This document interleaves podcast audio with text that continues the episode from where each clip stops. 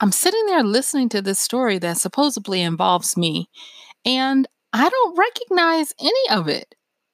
What do I do? Do I call them on the carpet and say, hey, I was there. You said I was there. This is not what happened. Have you ever had a, a time when you were hanging out with family and friends and someone gets to telling a, a yarn and you're listening to it and you definitely don't remember it that way?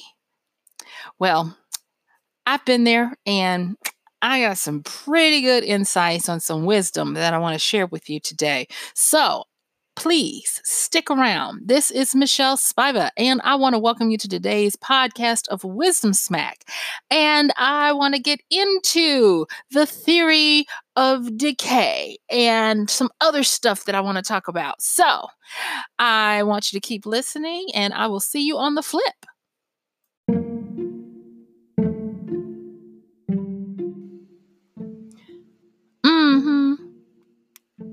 Yeah. Uh huh. That's all I could say as I'm continuing to listen to yet another embellishment, uh, I guess for entertainment value of a, of a yet another story that I'm having to endure of. Uh, a person that I know telling about the, the good old days and what used to happen and all of this. And all I could say was, mm hmm, yeah.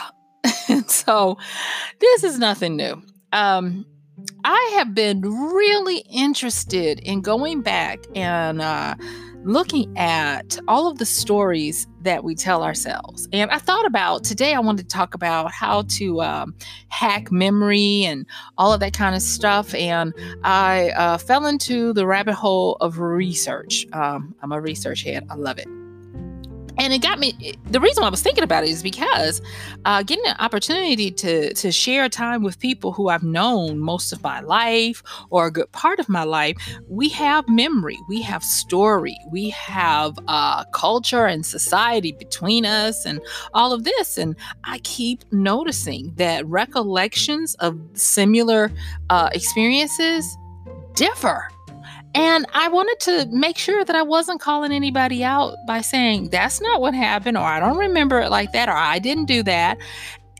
And and it got me, like I said, it got me going down this path.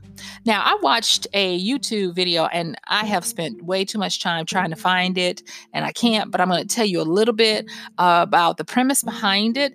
Um, that uh, it, it, it was taken from this um, uh, theory that I'm going to talk about a little bit today. And I'm really excited about this. I, I, don't know if you geek out about, you know, this kind of stuff, but for me, I am like when they say in the Bible that, you know, um, that which you name, you have dominion over, or in the short uh, hand, uh, everyday. Uh, urban vernacular, you know, name it and claim it. I get really excited when I'm able to put a title or a name on something to be that encapsulates what it means. And so when I found this theory, I was like, yeah, that's it. That's what's going on. And it's called decay theory and what it is and I, am I'm, I'm surprised. I, I, don't i didn't know about it until recently as i was going back over uh, story and how the retelling of it in people's memories how it how it morphs and changes and all of this. Um, but anyway it's there and it's called decay theory. And what it is is it, this theory says that or it, it proposes that our memories fade um, with the passage of time and but this is the thing. It says that as we learn something or as we experience something, there is this uh, neurochemical uh, that they call a memory trace that's created. You know, a way for us to lasso it back to the front of our minds when we want to recall it. Uh, but they do say over time, um, that very trace, that memory trace, it does start to disintegrate. Now, I don't know why, but for the last, you know what? I do know why. And y'all, I'm about to go on a rabbit trail, so just bear with me.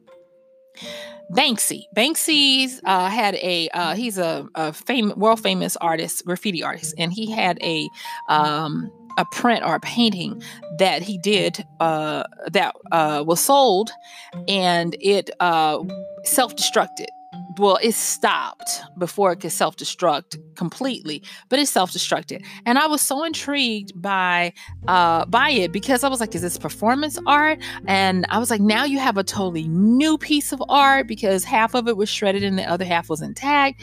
And um, supposedly he released a statement about the lust for uh, destruction as as well as creation. And you know, I'm all about duality, and uh, I, I did a podcast. If, if you haven't checked that one out, it's called The Other Side of the Coin. And it's um, it's a teaching that my grandmother used to give us about dealing with uh, the ups and downs, the the opposite ends, uh, all of those things that are right and left, uh, up and down, uh, and how you need to embrace uh, both sides of it and everything in between.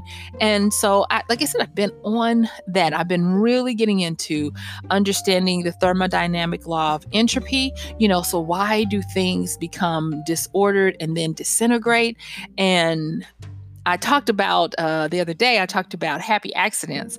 And finding this decay theory was a happy accident because I had already seen um, the YouTube video a while back that I'm going to refer to in a little bit um, about uh, memory uh, and time span and manifestation, because I think that's really important too. Um, but let me get back on my my path here. So I'm looking at trying to. I, I was looking at trying to figure out why recollections were so different and uh, who was right. And I, I realized that no one is really right or wrong because just as I didn't remember that situation, there could have been a situation we were in that I remember differently from them. And so going back to this decay theory, the cool thing about this is that they say that you can strengthen this memory uh, trace by actively rehearsing the the information over and over you know reliving it. And i realized that a lot of uh, the stories that are told in my family and in my, in my my village of friends it seems like the further away we are from them we tend to tell those stories more often and I wondered, is that uh, our embedded subconscious way of actively rehearsing that information so that we can keep the uh, integrity of it for as long as possible? Um, now, this this de- decay theory it does kind of tap into the entropy um, theory. Entropy, I think, is the second law of thermodynamics, and what it does is it, it states that nothing uh, is is um, uh, nothing escapes change. Nothing escapes uh, moving from um, the cycle of order to disorder to destruction to disintegration. Um, everything eventually turns to ashes, if you will. Um, usually because of um, energy, heat, and all of these. other. they even have um, those weird uh, mathematical calculations to show it but it's the reason why you can never go home and it'll be you know it's never the same. There's always going to be a reason why you have to continue to mow your lawn and all of that. Um, there was a um, a series that came out uh, some years back and it, it, was titled something like life after us and it envisioned uh, like a post-apocalyptic um, rendering of what the earth would look like if after or if uh, human life ceased.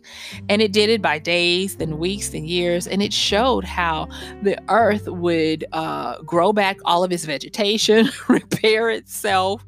And um, if if memory serves me correct, they said a nice nasty thing saying that basically we're the freaking leeches and and and we're the the rot and uh degradation of the earth. Without us, the earth flourishes. And it was just it was just really funny. But it was dealing with um entropy as well. Uh when you preserve a um, anything and you try to go through uh, keeping uh, stuff airtight, hermetically sealed, and all that kind of stuff, it's kind of like trying to fight against this entropy. So why not have the decay theory with regards to memory? And so I was trying to hack memory and figure out well what makes us remember things in certain ways. Now this is um something else that uh, they they brought up, and it's an opinion, and this theory is an opinion. It has not been proven conclusively, so I do want to say that. But they said it's believed that neurons begin to die off as we age. And this is the cool part about it. They said that the decay mostly um, affects short term uh, memory systems as we age, meaning that our older long term memories are often more resistant to the sh- uh, to the shocks and um, the physical attacks that might happen to the brain. And I really believe it is because we actively rehearse this information by retelling these stories over and over again. Now the thing is is the decay theory did not conclusively help me understand how the stories were remembered differently. So, intrepid as I uh, attempt to be, I skipped over to something that I, I tried to use my my um, synthesis ability to take what kind of look like two discordant ideas and find some new um, wisdom in them. And there's this guy, I absolutely love him. You can find him on YouTube, and he actually has a uh, school in Austin. And he's called the Wizard of Ads, and his name is Roy H. Williams. And he has some brilliant work online. He doesn't have a lot of videos, but the ones he has that you're able to access, they are phenomenal. And you can also go to his website. I don't have the link for it right now, but he does have a website. Uh, but it's Roy H. Williams, and he is called or dubbed the Wizard of Ads. And he talks about um, a process or a concept that he's come up with called the 12 languages of the mind. And I was like, you know how you're you're digging for stuff. So I was like, oh, I gotta find this because I keep all these notes and stuff. And when I finally relocated it, I, it was kind of like a ah, okay, putting the 12 languages of the mind with decay theory, it started to help me to be able to hack a little bit of the mind. And I and the reason why I am talking about this is because as a person who makes her living by telling a writing story uh, and creating worlds, I tend to use this. So I'm just going to give you a little wink, wink. Um, these 12 symbols of the mind or, or mental language really help me to hack people's uh, belief systems to get them in a suspension of disbelief while they're in uh, my worlds. And I'm going to just go over the 12 real quick and um, then focus on the, the concepts that really honed in on possibly why the memories were totally different uh, from one person to another of all of us being at the same place and remembering stuff differently. So, uh, Mr. Williams has these 12 uh, symbols or, or languages. I shouldn't say symbols, but the 12 languages that the mind uses. And I like them because not only do they help us to do stuff to help people understand, but they also help to explain um, dream language, you know, when you dream and things. Okay. So, for instance, uh, the 12 are shapes, numbers, phonemes. And phonemes are um, uh, sounds that are represented by a letter, like SHH is shh, that kind. That's a phoneme. Phoneme. Uh, color, proximity, music, radiance. That means that uh, effervescent feeling that you feel from someone who is sending energy out, or that vampiric suck that you're feeling from someone who might be depressed or emotionally needy. Uh, number eight would be motion, whether it's fast or slow. Uh, then, of course, you've got symbols, and um, symbols is really large. It these are the messages that have those secondary and tertiary meanings that you can embed in stuff, or either overtly um, call attention to them. Of course, you've got taste, uh, feel, and smell. And the thing that I wanted to say about this, and I'm not trying to take away from Mr. William Shine. I want you guys to check it out if you if you're so inclined. I might try to grab um, the link and post it in my show notes. Uh, I don't know if I can do that or not, but we'll see. Um, but this is the part I wanted to talk about. Because we have these 12 mental languages, they uh, they can be uh, divided into two main functions, and that's to me theory and practicality, or the physical and the perceptual. Um, now, I know I've talked about this before because this is a big tenet of mine uh, that the way we approach things mentally is through perception. That's how we think about stuff, and perspective. That's how we orient to stuff. And I have found that these 12 uh, mental languages cover all of that stuff perceptual and perspective. But for the sake of how Mr. Roy H. Williams teaches it, he talks, he just lumps all of the perspective and perception into the perceptual. And so what he says is, is of course, uh, physical reality uh, of these 12 languages works. And it's what we really kind of like first talk about. It deals with that physical, tangible, objective, and concrete uh, understanding or aspect of something. So, proximity, for instance, how far are you away? How soon will you get here? You know, it can be quantified. What color is the um, the the sky? How does uh, this paper feel?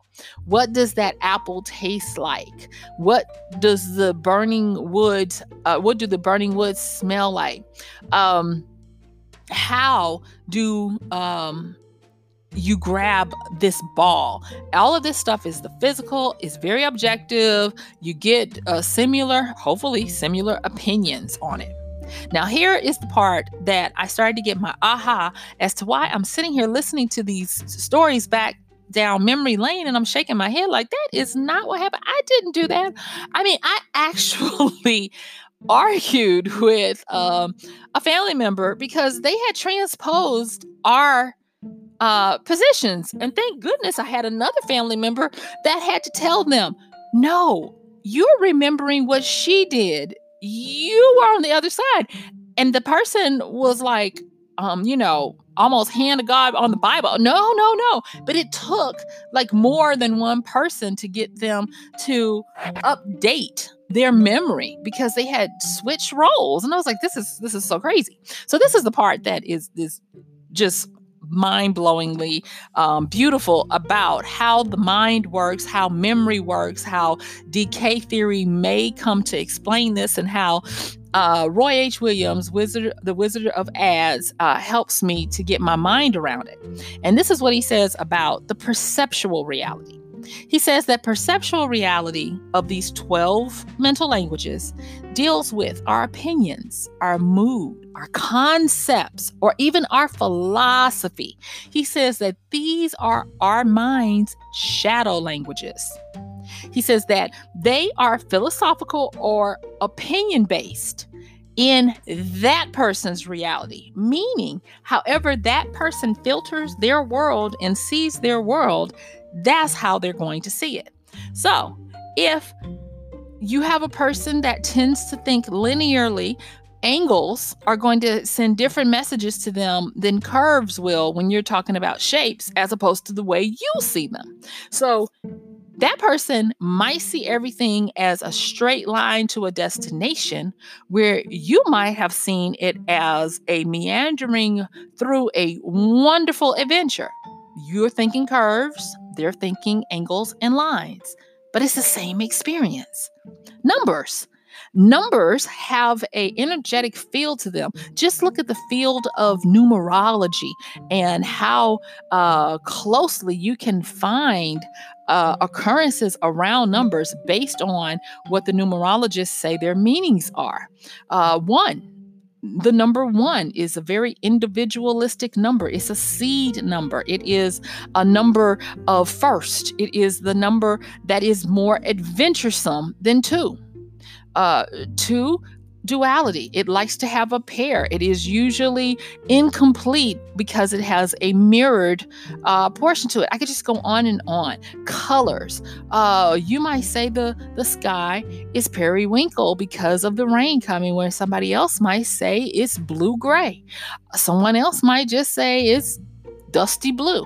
It's all about the perceptual reality of a person's opinion, their mood, their concept, or even their philosophy and how they filter this uh, through the the the memories that they already have stored and all this stuff.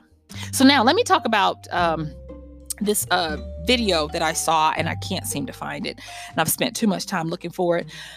the video um showed the progression now it's a, i think it's a take you can kind of say that um it's uh it, it's a take on the four quadrants of life the four quadrants of business and all these different four quadrants. Uh, but what it does is it it, sh- it shows the uh, x and y axes. So on the x axis that's the up and down one y'all the vertical one it puts um memory.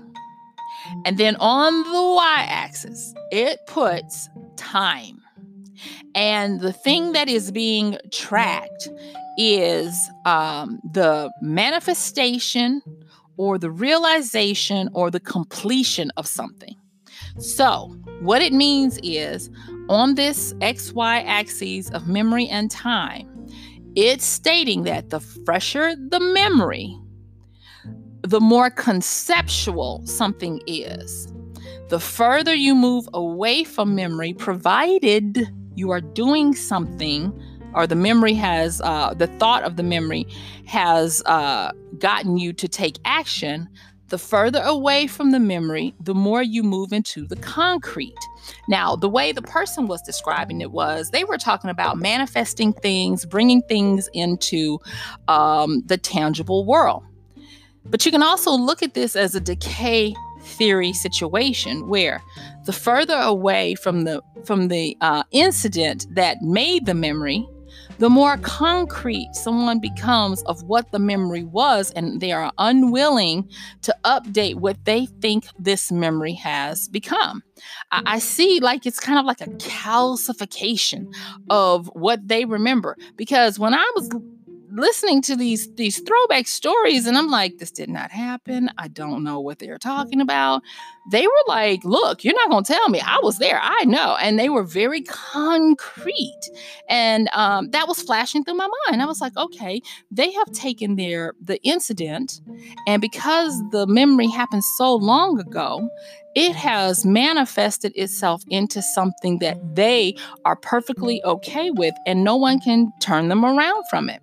And I say this because I took this class one time uh, dealing with people's creative memory and and why when you're doing investigations criminal and otherwise the memory of people that's why you need to get it get their statements uh, hopefully before they leave the scene of the crime because the more time you put between the when the incident happened and the memory is created and the time you get them to recall it it morphs and changes into something that fits into their patterns of their mental languages. So, if you ask them, what color was the jacket?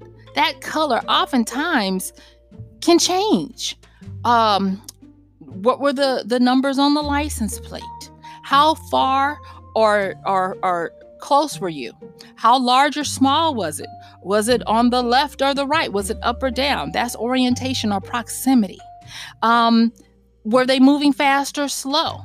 You see how a lot of this moves away from that physical reality of the facts to this perceptual reality of people's opinions, moods, and philosophy. And it, it starts to make sense how, okay, that is that person's truth. Now, I am not a philosophical uh, heavyweight heavyweight by any stretch of the imagination. I don't profess to be. Uh, what I do know is that I am trying to uh, stretch and grow to learn when wisdom is showing me that uh, the world is different outside my head. And so I was sitting there listening and I refrained from, you know, now one the one that was just totally wrong and everybody knew it was wrong, we did, you know, stop one person, you know, like you're switching who did what. But um on the others, I sat back. I was like, I'm not going to say that that's not what happened because my memory is no better or no or, or, or any worse than their memory. And I started looking at what is really going on? What kind of shared uh, stories are we having? And so that came that that got me to thinking, hmm, how do you hack memory? How do you make it where your memories uh, retain their integrity? and I hate to say it, it's almost like yeah, the only thing you can, not only thing, but if, if we're looking at this decay theory, you have to like memorialize it. And I really am now starting to see, and I, I, told you this whole story and this whole thing to get to this wisdom smack when I was looking at this decay theory and I was looking at the 12 uh, mental languages that um, Mr. Uh, Roy H. Williams talks about, it started occurring to me that there is a reason why we record histories and why we take down people's memoirs. And it is to do this very thing to preserve their memories in the way that they remember them so that they become part of their memorial that we can learn from.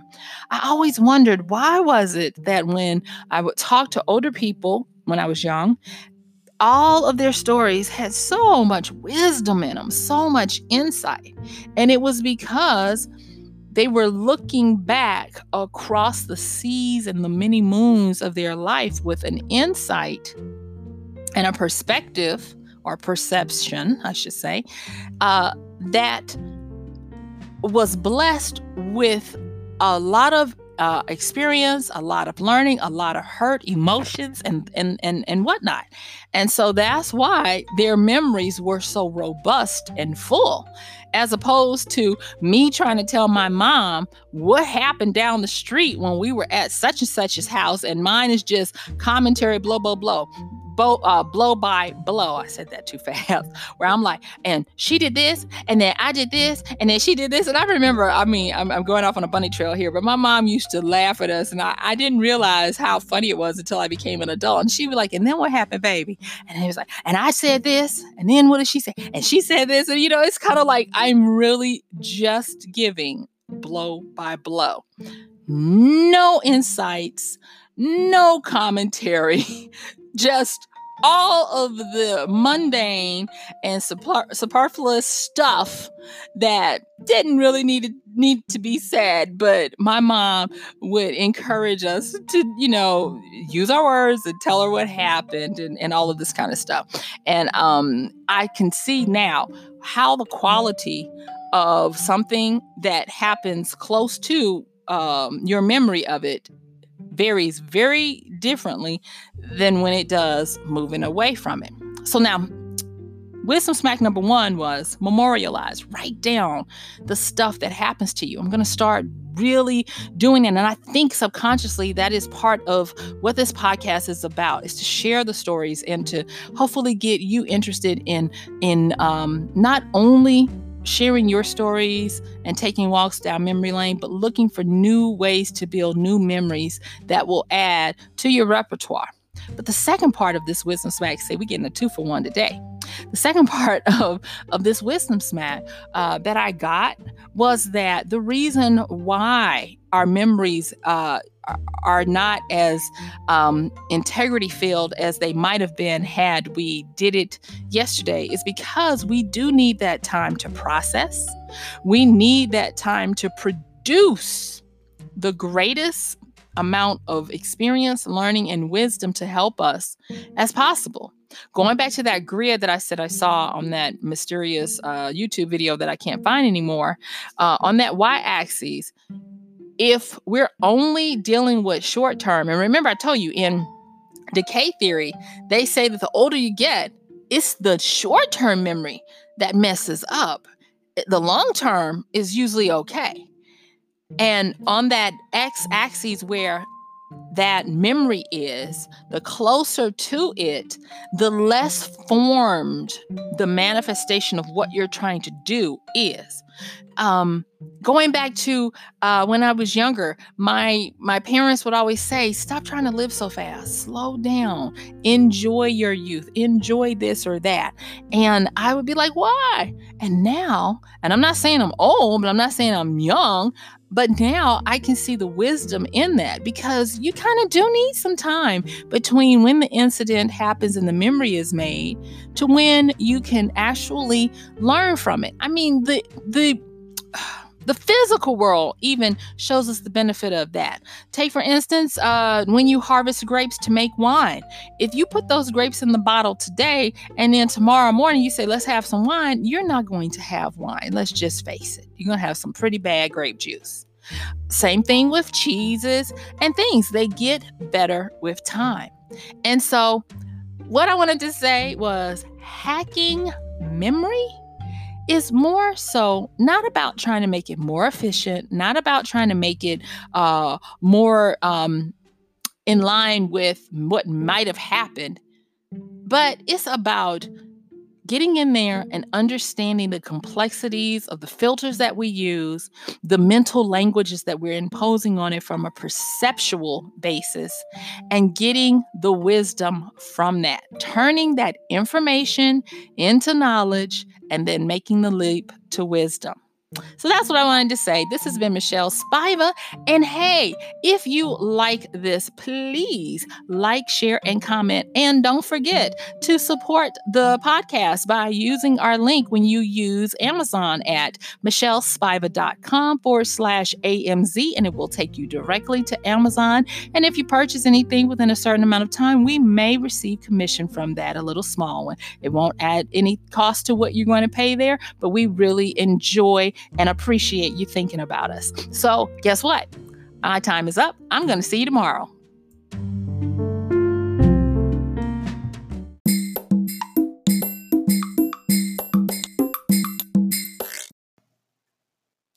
And that's going to do it for today's podcast of Wisdom Smack with Michelle Spiva. If you like this podcast, please help us get the word out. Like, comment, subscribe, and even share.